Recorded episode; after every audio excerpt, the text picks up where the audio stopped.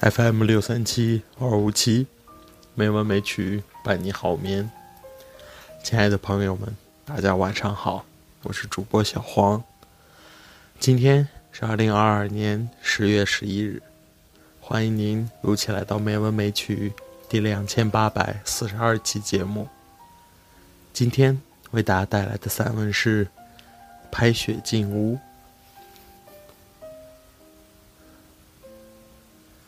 已经在冰岛逗留好些天了，每天都在雪地里赶路，十分辛苦。赶来赶去，看什么呢？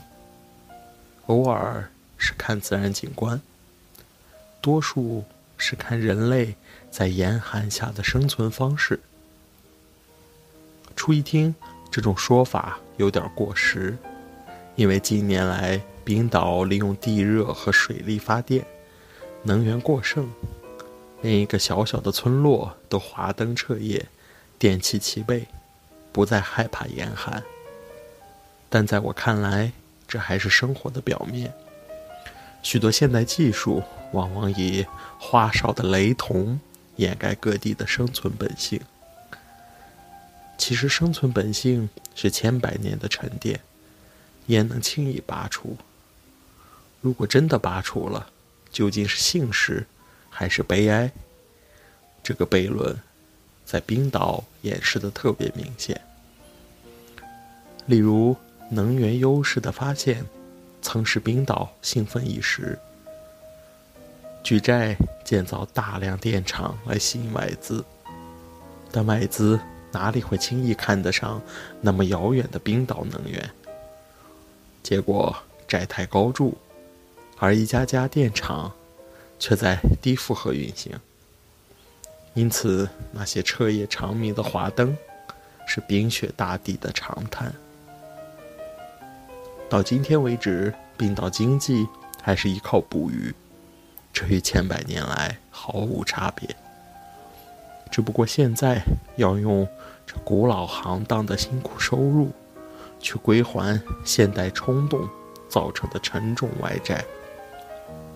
如果坚冰封港，或水域受污，全国的经济命脉立即受阻。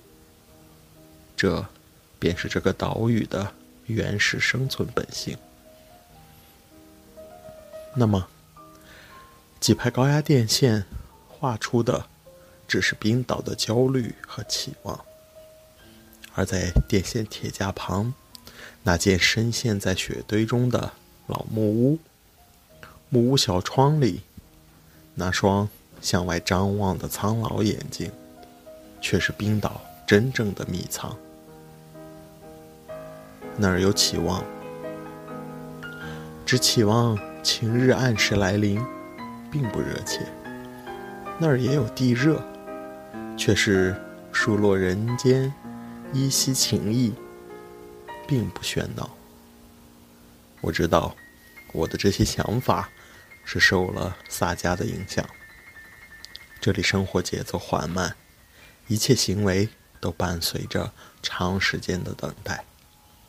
因此，我也就把萨迦带在身边，在哪里坐下，便翻开来读。这么一来，眼前的象物都与几百年前的往返盘旋。只想把持历久不变的本源。今天，在一个地热盐水湖边坐了很久。这里的冰水和蒸汽剧烈相撞，形成了一个奇怪的露天浴场。伙伴们浸泡在被白雪包围的汤池中，兴奋不已。一直在大声呼喊着最喜欢游泳的我，而我则完全被萨迦吸引，只抬手示意，连目光都没有离开职业。如此，两头沉迷，等发觉时，已是半夜，而雷克雅维克还在远处。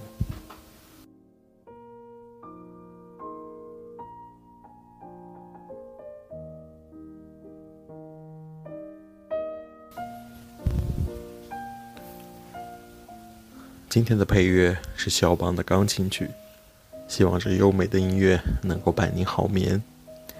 今天的节目就到这里了，感谢您的收听，亲爱的朋友们，大家晚安。